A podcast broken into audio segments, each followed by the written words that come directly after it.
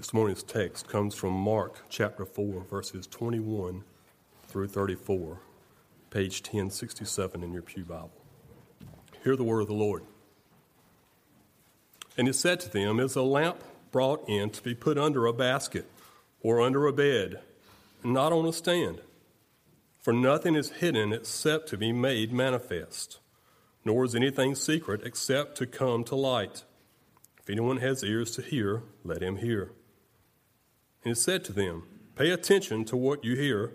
With the measure you use, it will be measured to you, and still more will be added to you.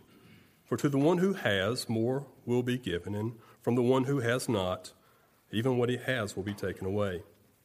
And he said, The kingdom of God is as if a man should scatter seed on the ground. He sleeps and rises night and day, and the seed sprouts and grows, he knows not how. The earth produces by itself first the blade, then the ear, then the full grain in the ear. But when the grain is ripe, at once he puts in the sickle because the harvest has come. And he said, With what can we compare the kingdom of God? Or what parable should we use, shall we use for it? It is like a grain of mustard seed, which, when sown on the ground, is the smallest of all the seeds on earth. Yet when it is sown, it grows up and becomes larger than all the garden plants and puts out large branches so that the birds of the air can make nests in its shade. With many such parables, he spoke the word to them as they were able to hear it. He did not speak to them without a parable, but privately to his own disciples he explained everything.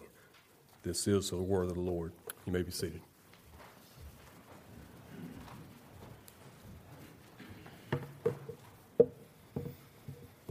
Would keep your Bibles open to Mark chapter 4. We look at the text, though. I want you to think back. This may not be too hard for some of the kids in the room, but for those of us that might be a little older, well, we may have a little more work to do. But think back, if you will, all the way to kindergarten. Five years old. As you're in kindergarten, think about when it was your turn to participate in show and tell. Do you remember that? Do you remember that experience of getting to bring something to class to show your classmates? Maybe you even remember what you brought as a kid. I don't. I don't remember, but you may have some funny stories about what you brought or what a classmate may have brought to show the class. Well, our three parables this morning, we're covering, as you heard uh, Jay read for us, three parables this morning in the text. And the first one teaches us a little bit. Jesus is showing us a little bit about what it means to do some show and tell. In your kindergarten class, your teacher probably told you to bring something that your classmates didn't know about you or something that would surprise them. And so uh, you were supposed to bring something that had meaning to you or something that was important in your life and explain it to them and show them what it is and share it with them. In the same way, I think Christ is showing us in the text this morning that God has called us as Christians to do some show and tell. In the same way, we have something someone that is important to us. Someone that has more meaning for our lives than anything else in our lives. And there are many people around us that, like in kindergarten, don't know him.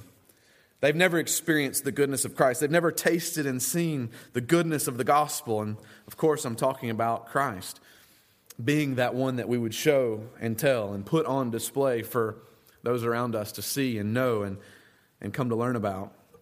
And that's what Mark's doing in this section. He's repeating the words of Christ. He's demonstrating this, this teaching for us that Jesus has been doing. But that's also what Mark's been doing in the rest of his gospel. From the time that Mark began, uh, that's what Mark's been doing. He's been showing and telling us about Christ. And a bit of recap, in case you haven't been with us in a while, Mark begins, unlike the rest of the Gospels, we, we, we have no birth narrative there. There's just an adult Christ, an adult Jesus. And Jesus begins by teaching uh, he's teaching in a way, having an authority unlike that that was ever seen in that day. He's doing miracles, he's healing folks, casting out demons.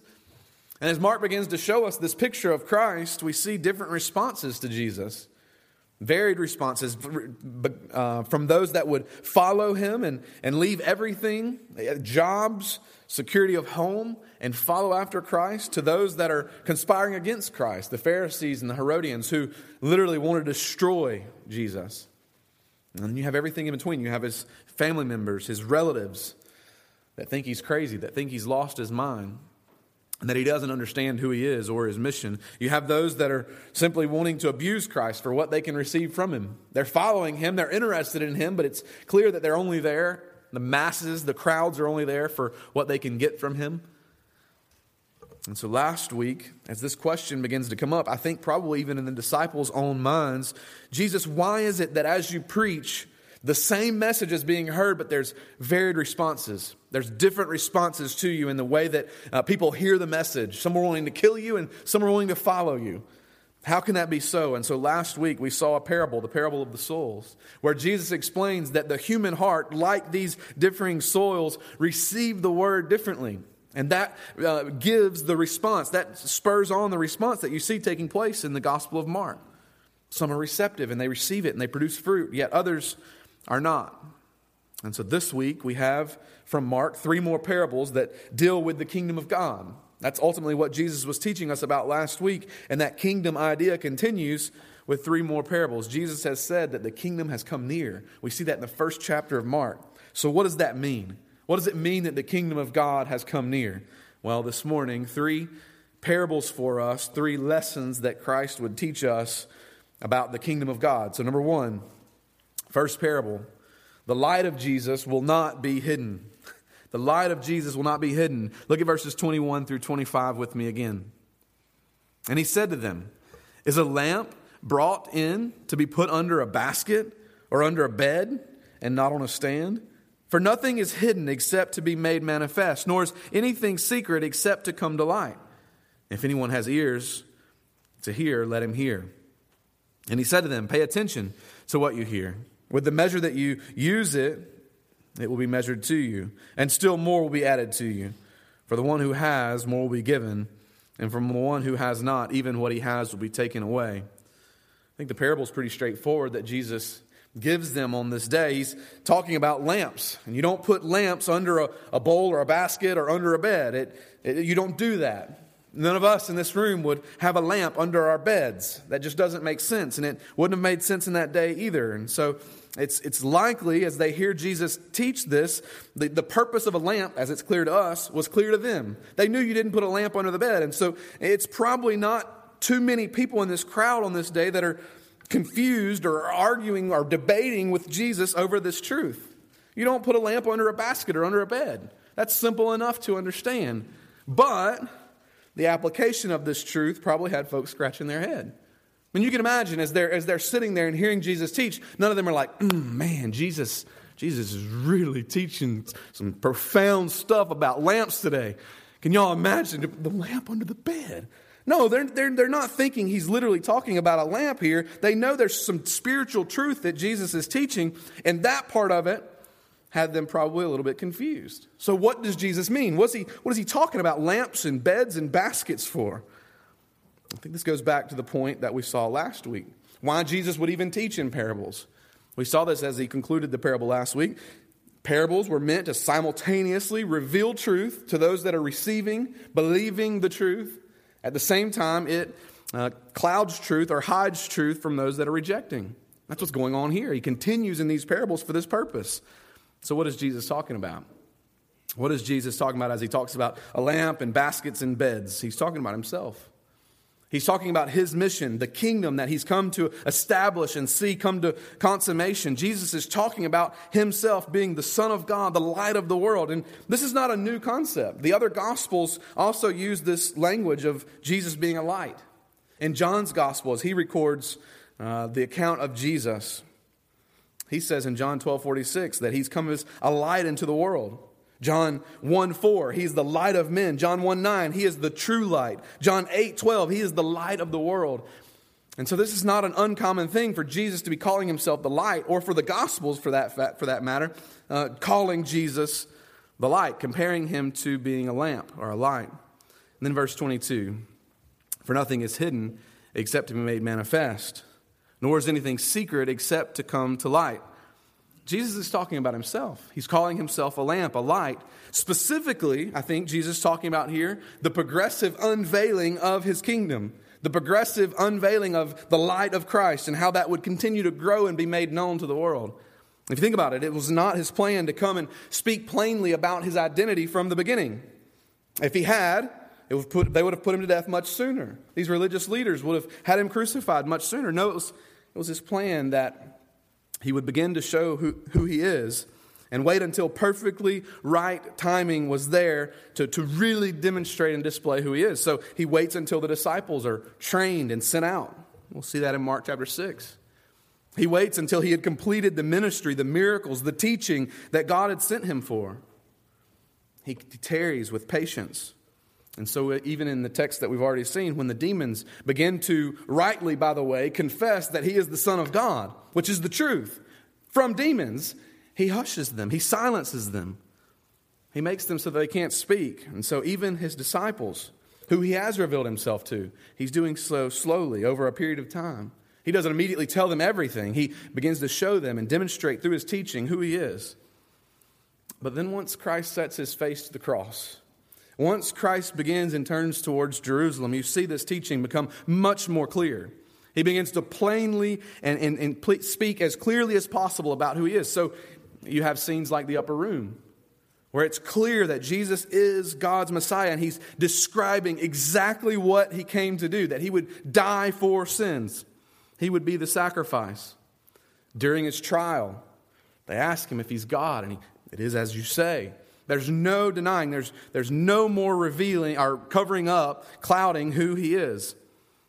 But then when he dies and he's raised from the dead, once Jesus is resurrected, there is absolutely no reason to keep it a secret any longer who he is. There's no reason. In fact, it's wrong or even hateful for us to keep the truth of who Jesus is a secret or to ourselves. Even now, though, sadly, even in the world that we live in, years after Christ has been raised, there are many who do not know who Christ is. It is a secret to them. There are many parts of the world that don't have the gospel. And so the light of Christ is not shining. But, friends, one day when he returns, when he comes again, he will not come as a baby in a manger. He will not come as some peasant child. He will return as the king in all his glory, and there will be no doubt. The Bible actually says that every knee will bow and every tongue will confess that Jesus Christ is Lord, that he's the light of the world. And so you see this even in this parable. This parable of the lamp speaks of the progressive unveiling, the pro- progressive revealing of who Christ is. He came and he taught, but then he taught more clearly as he began to go towards the cross. But then once he's died and raised, he, he, he proclaims and even teaches on the Emmaus Road how all of Scripture is pointing to him. He shows up to his disciples, then he sends them out with the gospel message. And friends, when he comes again, there'll be no doubt Every person on the face of this planet will know that He is the light of the world, the King of all kings. So, how do we respond to this extraordinary lamp? This incredible light? We show and tell. We show and tell. Look at verse 21. Is a lamp brought in to be put under a basket or under a bed and not on a stand? Friends, just as it makes no sense to put a lamp under a bed, it makes no sense to keep Jesus to ourselves. As Christians, we've been called to be witnesses unto Christ. What He's called us into is His kingdom, and we should be telling everyone we come into contact about that. Like a light needs to be seen by a desperate world, Jesus should be put on pedestals in our hearts, in our lives, our weeks, in our daily conversations, so that it penetrates the darkness around us. Anyone can see the darkness that this world is coming to the darkness that surrounds us in culture and in our communities, even, even small rural communities around the world. Jesus Christ has called us to put him on a pedestal so that he would penetrate the darkness. And we do this as we talk about him, as we live our lives like him. So, how do we respond to this lamp? Well, we show and tell. We tell others about him. We put him on display. We show Christ. But we also listen to him like life depends on it. Look at verse 23. If anyone who has any if anyone has ears, let him hear. And he said to them, Pay attention to what you hear. With the measure that you use it, it will be measured to you, and still more will be added to you. For the one who has, more will be given, and from the one who has not, even what he has will be taken away. We dealt with this last week in our text, and so we won't spend a lot of time here, but the Bible is making it clear to us. Mark, Christ himself, making it clear to us Two weeks in a row that we're not, allow, not to allow the Word of God to go in one ear and out the other. That we're to be hearers of the Word and doers of the Word. That as we receive the Word, we listen to the truth of God's Word. We let God's Word dwell richly in our hearts. And we take heed when God's Word says something that we would obey. So we listen to His Word like life depends on it. Second parable God's kingdom will not be a dud. God's kingdom will not be a dud. Do you know what a dud is? Or is that like a Louisiana thing? I, I don't want to miss anybody this morning. I, sometimes you miss things culturally. In case you do, I, I looked it up in Webster's. It's actually in Webster's dictionary. So, a dud is a thing that fails to work properly or is otherwise unsatisfactory. That's a dud. So when Jess and I, Jess and I just got married, they, uh, they threw a, a, wedding shower for us, and we got all these gifts, and had the whole floor was covered in kitchen appliances and towels and things that you would get as a wedding shower gift. And we started unboxing these gifts and looking at all the stuff we got, and we went through all of them. We're so excited. We had a, a kitchen full of like cooking things, and we didn't know anything about cooking, but we had the stuff to do it with. And we began to put them into the pantry, into the closet, into the uh, places where they go. And uh, a year down the road, we're needing a, a food processor for something. And hey, didn't we get a food processor? Yeah, I think it's in the pantry. So we pull it out, we plug it in, we put the food in it, and nothing. It doesn't work. And now, because it's a year later and we've thrown all the boxes away, we now have a food processor that's a dud. It doesn't perform satisfactorily, and we can't do anything with it, right? So that's what a dud is it's something that doesn't work, it doesn't perform. God's kingdom will not be a dud. Look at verse 26 with me. And he said, The kingdom of God is as if a man should scatter seed on the ground. He sleeps and rises night and day, and the seed sprouts and grows and he knows not how. The earth produces it by itself first the blade, then the ear, then the full grain in the ear. But when the grain is ripe, at once he puts in the sickle because the harvest has come. Here we have Mark's only unique parable in his gospel. The other parables that we've read, the one last week and the other two from today, they're all in the other gospels. They show up in Matthew, Mark, Luke's accounts. This one's not. This one's unique to Mark. It's the second time that Mark has told us about sowing seeds. We saw it last week. Last week, we saw the necessity of sowing seeds and the receptivity of different soils, the heart, the human heart, receiving the word differently. That was the point last week. That we should be sowers of the word and we'll see different results as we sow the word. This week, the parable focuses on the innate power of the word. It's different in focus. This week, we see this seed, the word, has within itself the power of its own success and triumph. The seed itself is what has the power. So we should let the word loose and let it perform miracles. That's the idea in the text here. It's the seed that has the power. Charles Spurgeon, the greatest preachers that ever lived, believed in the power of the Bible, believed in the power of God's word to perform miracles. And he said this, and I'll just, it's a, it's a lengthier paragraph, but it's really good. And so listen what Spurgeon said concerning the word of God. A great many learned men are defending the gospel. And no doubt it's a very proper and right thing to do. Yet I always notice that when there are a lot of books of that kind defending the gospel, it's because the gospel itself is not being preached. Suppose a number of persons were to take it into their heads that they were to defend a lion, a full grown king of the beasts. And there he is in his cage. And here come all the soldiers of the army ready to fight for and defend the lion. Well, I should suggest to them that they should kindly just stand back and open the door and let the lion out. I believe that would be the best way of defending him. He would take care of himself. And the best apology for the gospel is to let the gospel out. Never mind defending Deuteronomy and the whole of the Pentateuch. Pre- preach Jesus Christ and Him crucified. Let the lion out and see who will dare to approach him. The lion, the tribe of Judah, will soon drive away all his adversaries. Oh, church family, that we would have that kind of confidence in the power of the Word of God. That we would believe the Scriptures, but not only believe them, but believe the power and authority that they have for our lives. Poplar Spring, we must be a people that believe in the power of the Word, the Bible, the, the gospel. So the question is do we trust the Word of God like that? Do we trust God's Word more than our own judgments? Do we trust God's Word, the Scriptures, when we're making decisions that affect our lives? Do we seek the counsel of God through His scriptures before we go and make decisions? If we do, it's evidence that we're trusting in His power, the power of His word. And this parable teaches us about the nature of that kingdom and a few things that are coming with this kingdom that will not be a dud, this kingdom that will come about. First thing I think we see is that we must plant the seeds. This comes over from last week. We saw this in, as an application of the, of the parable last week. I think we see it here as well. The most basic step when you're gardening is planting seeds. You leave out this step, and no matter what else you do, you don't have a harvest. I mean, think about this. I mean, just imagine with me a, farmer or a gardener that has prepared the ground. They've tilled the soil, they've plowed the soil, and they've prepped it for a garden. And they, they ne- never actually plant any seeds or any young plants, but they go out, he goes out every day. he sows uh, fertilizer, he sows pest controls, he waters the garden, he waters the soil, but it's empty soil.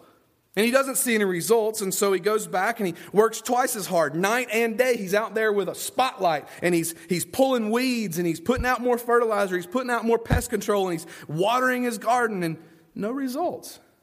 That would be silly. We couldn't imagine someone going through that knowing that they have no seeds out in the soil. There's no expectation for growth because there's no seed. And so we must evaluate our lives, our ministries, our workplace relationships. If we're not seeing our friends, our neighbors, our relatives come to faith in Christ, then we must ask are we planting the seed? Is the gospel being sown? Is there opportunity for a harvest for those that were around to come to know Christ? If there's no seed, then we can't expect that that's going to happen. We must be sowers of the word. We must plant seeds. Second thing I think we see in this parable is that God and God alone makes his kingdom to grow. Watch how this parable shift. Yes, we should plant seeds, but then look at the rest of the parable. Look at verse 27. He sleeps and he rises night and day, and the seed sprouts and grows, and he knows not how. The earth produces it by itself first the blade, then the ear, then the full grain in the ear. God is the one who makes it to grow. The man at this point in the parable, the one who's sown the seed, is completely passive. He's doing nothing. In fact, if you read the text, he's sleeping. That's the most passive thing he could be doing. He's not even aware. He's completely asleep. And the coming of the kingdom will not be a dud, friends. God's kingdom will not be a dud. Why? Because it doesn't depend on us. It doesn't depend on me or you. God's word is active and alive, Hebrews 4:12 says.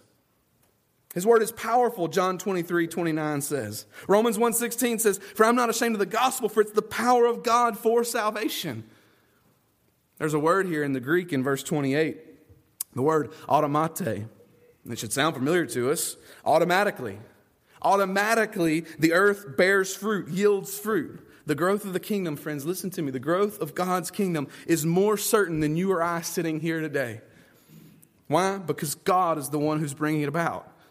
And in fact, once it started, and I think that's what we see here in the text, once it started, which it has been, Jesus has said, the kingdom of God has come near. Once it started, you see this, this cycle in the text. First the blade, then the ear, then the full grain of the ear, then the harvest, the sickle.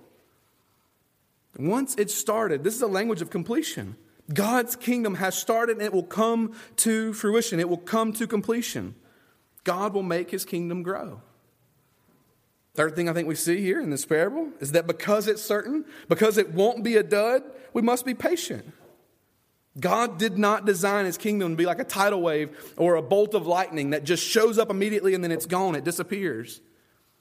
No, God planted uh, this, this seed, this soul, this, this coming of his kingdom in a Galilean peasant, a homeless man from Nazareth who was surrounded by disciples, a bunch of nobodies that were fishermen and, and tax collectors and political zealots, a bunch of nobodies that would bring this seed, this gospel, this word to the world. And yet, this kingdom is a mystery, but it is certain. There are things we're not fully understanding about this kingdom, but it is going to come about. That's for sure. And so I think there's a word of encouragement in that for us, church family. And that if you're discouraged because you've been sowing, you've, you've, been faithful to share the gospel, your family knows where you stand on the word of God, they know you're a believer, know you're a Christian, you've shared the gospel with them, and you're still seeing no fruit, you're still seeing no harvest. Sometimes with seeds, as with the gospel, it may look like nothing's happening. You may get discouraged because you feel like nothing is taking place. But as with seeds, that's because we can't see what's happening beneath the soil. That's because we can't see what's happening with that seed all the time. And give it time. Continue to pray to the one who brings about the harvest. Continue to sow and be faithful to what he's called you to. He'll provide a harvest. He's the one who's faithful to grow his kingdom. So, because it's certain, we must be patient. We must wait on him, the one who brings about the harvest. Because it's certain, we must make sure we're a part of it. I think that's an application of this parable. Because we know that God's kingdom will not be a dud, we must be sure that we're a part of this kingdom. Verse 29 when the harvest is ripe, at once he puts in the sickle because the harvest has come. The sickle in Scripture is oftentimes a symbol for the culmination of the kingdom, the completion of the kingdom, and the judgment that will follow. Revelation 14, verse 15. And another angel came out of the temple, calling with a loud voice to him who sat on the cloud Put in your sickle and reap, for the hour to reap has come, for the harvest of the earth is fully ripe. Friends, listen, the kingdom will grow until there are people in it from every nation, tribe, and tongue, but then the end will come. And friends, we can't be mistaken about this. The end will come. He said it is going to come. And as he said with all other prophecies that came to fruition and that we see the completion of, this one will come about as well. The end is coming and there will be a judgment. The day of the sickle is coming. So, because this is certain, we can't be foolish and ignore the question are we a part of this kingdom? Are we a part of this king's kingdom? I think that's an application from this text. Third parable, number three. God's kingdom will not only not be a dud, and not only will Jesus uh, has to be seen, he, he will not be hidden. Number three, God's kingdom will not stay small. God's kingdom will not stay small. Look at uh, verse 30. And he said, With what can we compare the kingdom of God? Or what parable shall we use for it? It is like a grain of a mustard seed, which, when sown on the ground, is the smallest of all the seeds on the earth. Yet, when it is sown, it grows up and becomes larger than all the garden plants and puts out large branches so that the birds of the air can make nests in its shade. I think this final parable is clear that it revolves around a single tiny seed. We've seen seeds be the, the, the topic of several of these now in two of these parables. And this is the smallest of the seeds that were known in Palestine. They had a reputation for their minuscule size. In fact, Jesus in Matthew 17, verse 20, uses the mustard seed again in his teaching. And this time in Matthew 17, he's teaching about the, the minimal quantity of faith to move mountains. You remember the text, the teaching of Jesus. Here, Jesus is using this mustard seed again, except for this time, he's talking about the microscopic size of this mustard seed compared to the mature mustard seed bush uh, and its enormous size. So, this is something that Jesus is showing us that when uh, produced and brought to maturity, this bush is completely out of proportion to itself as it's a small seed. In a similar way, I think this is the the connection. This is the, the teaching, the spiritual truth of the parable that God's kingdom is birthed and it's small. It has a meager beginning, but it will expand and it'll grow for the whole world to see. That not only is it sure to come, but it's sure to come in growth and, and, and, and it will exponentially grow until the whole world has an opportunity to see this kingdom. You can imagine the disciples as they're following Jesus and he's talking about this kingdom. He said that the, the kingdom of God has come near. And you can imagine them sitting around talking. This is, should be a pretty big deal, right? Like Jesus is saying the kingdom of God has come near. We should be seeing incredible signs of that. We should be seeing that this is a big deal that the kingdom has come near. But when they look around, what do they see? They see a bunch of unschooled, untrained fishermen that are following this homeless guy from Nazareth. And they see a bunch of religious leaders that want to destroy and kill Jesus. They see the Roman armies and its legions of soldiers and if, if the kingdom of God has come near and this is what it's up against, you can imagine how discouraged they must have felt. They're just a band of, of fishermen. And this is Rome's army. How are we going to overthrow that? That's how God intended it. It would start small. Think about Paul's words to the church at Corinth, 1 Corinthians 1, verse 26 through 29. For consider your calling, brothers. Not many of you were wise according to worldly standards. Not many were powerful. Not many were of noble birth.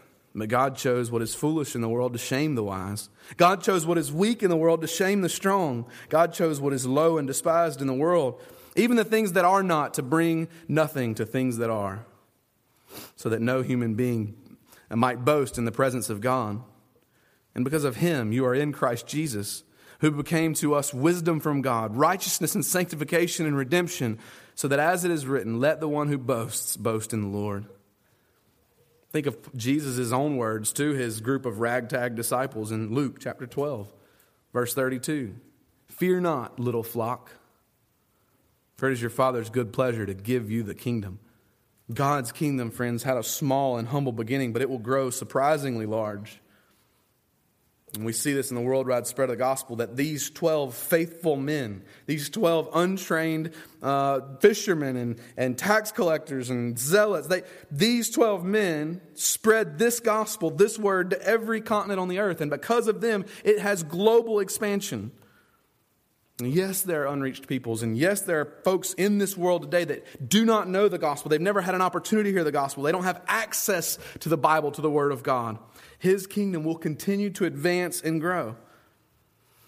Unlike Christ's first uh, coming, when he returns, all the earth will observe that he is the King of kings and the Lord of lords.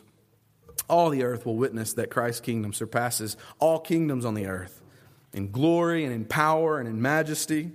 His kingdom is bigger and larger and more enormous than any of the any kingdom that's ever been uh, in power upon the face of this earth. And that's an encouraging thought. Not just for us today, but think about those that, that feel like they're laboring in vain. For those that feel they've been faithful to sow the seed, they've been faithful to share the gospel, and they're seeing no fruit of it. Think about those that have endured rejection day after day, those that have endured persecution. Think of Pastor Brunson, illegally imprisoned right now for sharing the gospel, for sharing his faith. Those that endure martyrdom are literally killed for the sake of the gospel. This is an encouraging word that, yes, it starts small. It started with 12 guys and, and, a, and a king that is king of all kings. But, friends, it'll grow into the point where it will be a part of every nation, tribe, and tongue. And you, some of you guys know that I'm a church history nerd. I try to hide that as best as I can, but I can't help but to think of some of those missionaries that have gone on before us. William Carey, father of the modern missionary movement, lived in England in the 18th century. He was a shoemaker, a cobbler, and he taught school and he was a pastor. Had three jobs just so that he could feed his kids. And he begins to be burdened about the nations that don't know Christ, about countries of people, millions of people that don't know Christ and have no access to the gospel. He begins to be burdened over this, and so he puts together a plan and a strategy. That's why he's known as the father of the modern missionary movement. He's the kind of the first guy that comes up with this global plan to take the gospel to peoples that never heard it and he's sent out as the first English speaking missionary to a, another country. He goes to India. He labors there for seven years. Seven years trying to learn the language so that he can preach the gospel. In those first few years, or first year, he loses his son to a disease. His kids are starving to death. His wife literally goes insane, loses her mind and he continues to labor. He continues to try to translate the Bible and learn the language so that he can preach. And seven years go by before he sees his first convert professing faith in Christ. He spends 40 years there, never returning home to England. He gives his life literally for the proclamation of the gospel to a people that don't know it. Certainly, it starts out small, but he labors and it's slow. There's no immediate fruit. But the kingdom, like this mustard seed, starts out tiny, but he knows that one day it'll be seen all over the world. That's why Carey can say the future is as bright as the promise of God as he's dying. He's literally given everything he has to the gospel. He can say, expect great things from God and attempt great things for God. Adoniram Judson, in the same way, living at the same time, labored in Burma for seven years before, again, seeing his first convert. And he would die disappointed. He would die that he had spent this time in these labors and it hadn't yielded more fruit, fruit. Yet he was faithful because he knew like this parable is teaching, that though the kingdom starts small, it will grow and become gloriously enormous. And that's why he can say, again, as he's dying, in spite of sorrow, loss, and pain, our course will be onward still. We sow on Burma's barren plains and we reap on Zion's hill. So if you feel discouraged this morning, if you feel as though you've been laboring and you've been sowing and you've been faithful to share the gospel, but you're seeing no results, you're looking at your small part in God's plan and you feel that you're not reaching anybody, take confidence in this that God will see his kingdom through and that it is sure. And not only is it sure to come about, but it's sure to be a, a part of every continent and every planet, uh, every country on this planet. And then you have verse 32. And we should take incredible encouragement in verse 32. It's talking about this mature plant, this bush with these large branches that can provide a nest. and says, so that the birds of the air can make nests in its shade. There are different opinions about what this means if you read different commentaries. I think after studying it and seeing the different uh, understandings of it, I believe that these birds are a reference to the nations coming to Christ. If you think about what this parable is teaching, it aligns with the primary focus that the growth and the expansive nature of God's kingdom, the increasing nature of God's kingdom, reaching every people, nation, and tongue. Psalm 104, Ezekiel 17, Ezekiel 31, Daniel 4 all use this image of a tree, a nest, a branch to describe nations, the nations of people. And so, if you take that interpretation and what Jesus is saying here in his final thought, in this parable is that when his kingdom is complete, there will be, we can rest assured, there will be people from every country, every nation, tribe, and tongue. We see that in Revelation 7 as well, when John is given this picture of the throne room scene through Revelation. So, not only is the growth of his kingdom certain, not only will this kingdom go from tiny to large, it will be comprised of every people's. Don't you want to be a part of that? Isn't that something that we should leverage our lives for? Isn't that something we should be willing to give our lives to? Making this gospel known to people that have no access to it. And then you have this closing statement in verse 33. And with, and with many such parables, he spoke the word to them. And as they, were, as they were able to hear it, he did not speak to them without a, a parable, but privately to his own disciples, he explained everything. We have this explanation again for Jesus' use of parables. We've seen this now three times at least 39 parables in Matthew, Mark, and Luke. On this occasion, Jesus is not saying anything, the text says, without saying it to them in a parable. This is important to, to Jesus. He used these stories from everyday life to teach these important truths of the kingdom. And not everyone understood. Even his own disciples, we see, needed some explanation after they left. Jesus, what did this mean? We, don't, we weren't following you. We didn't get it. But for the tenth time, the tenth time in Mark 4, Jesus has said, and Mark has recorded Jesus emphasizing the importance of hearing and receiving, hearing and listening.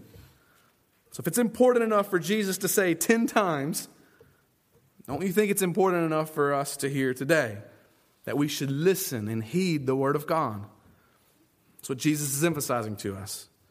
This parable of the lamp teaches us that Jesus will be seen and that he's worth us sharing. The parable of the, the growing seed teaches us that God is the one who makes his kingdom grow, not us, and that we should have confidence in him.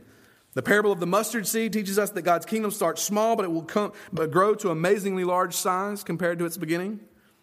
I think all of these parables are teaching us not to be discouraged, to take great hope in Christ and what he's called us to do, that we must continue to work and pray for the advance of the gospel in our community in Bunn and around the world. So, as we conclude, let me ask you a few questions as we apply the text. How's your witness for Christ? How's our witness, Poplar Spring? Does your family and friends, do they know that you're a Christian? Have you shared the gospel with them? Have you shared what you believe about the Word of God with them? Do you have a clear testimony for Christ? Or are you hiding Jesus under your bed? Figuratively. Do we have a clear testimony? How are we a witness for Christ? We need to put Christ on the pedestal of our lives. Second question How much of your life are you investing in God's Word? Do you read His Word? Do you study His Word? Are you in personal and group Bible study so that you can grow in your knowledge of God's Word? How much are you clinging to His Word? Third question Are you sowing the Word? Are you sowing the gospel? The text shows us that this man sowed and, and then, he, then, he, then he fell asleep and he, he trusted that God would bring about a harvest. I think some of us have it backwards. Some of us are sleeping when we should be sowing. So this morning, and just I think the question for us in the text is have you told someone about Jesus this week? And are you trusting God with the results? Are you placing your confidence for, for your life and ministry, for your goals, for your dreams, for your family? Are you trusting entrusting them to Him and to His Word? He'll use you for His glory. He'll use you for His kingdom's sake, and we are to leave the results up to Him. I pray that we would be faithful in that this week, Poplar Spring. Let's pray. Father, we thank you for your word. We thank you for these three parables about your kingdom. And God, I pray that we would search and ask the question this morning are we a part of this kingdom? Have we given our lives to you? Are we following you? Are we disciples of Christ? And then, Father, once we know that answer, we would ask these questions of the text Are we being faithful to sow? Are we being faithful to devote ourselves to the word? And so, God, we give you this time as we respond by singing.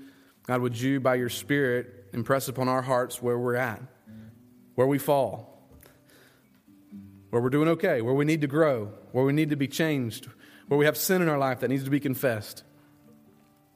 Father, would you draw us to yourself this morning? It's in the name of Christ I pray. Amen.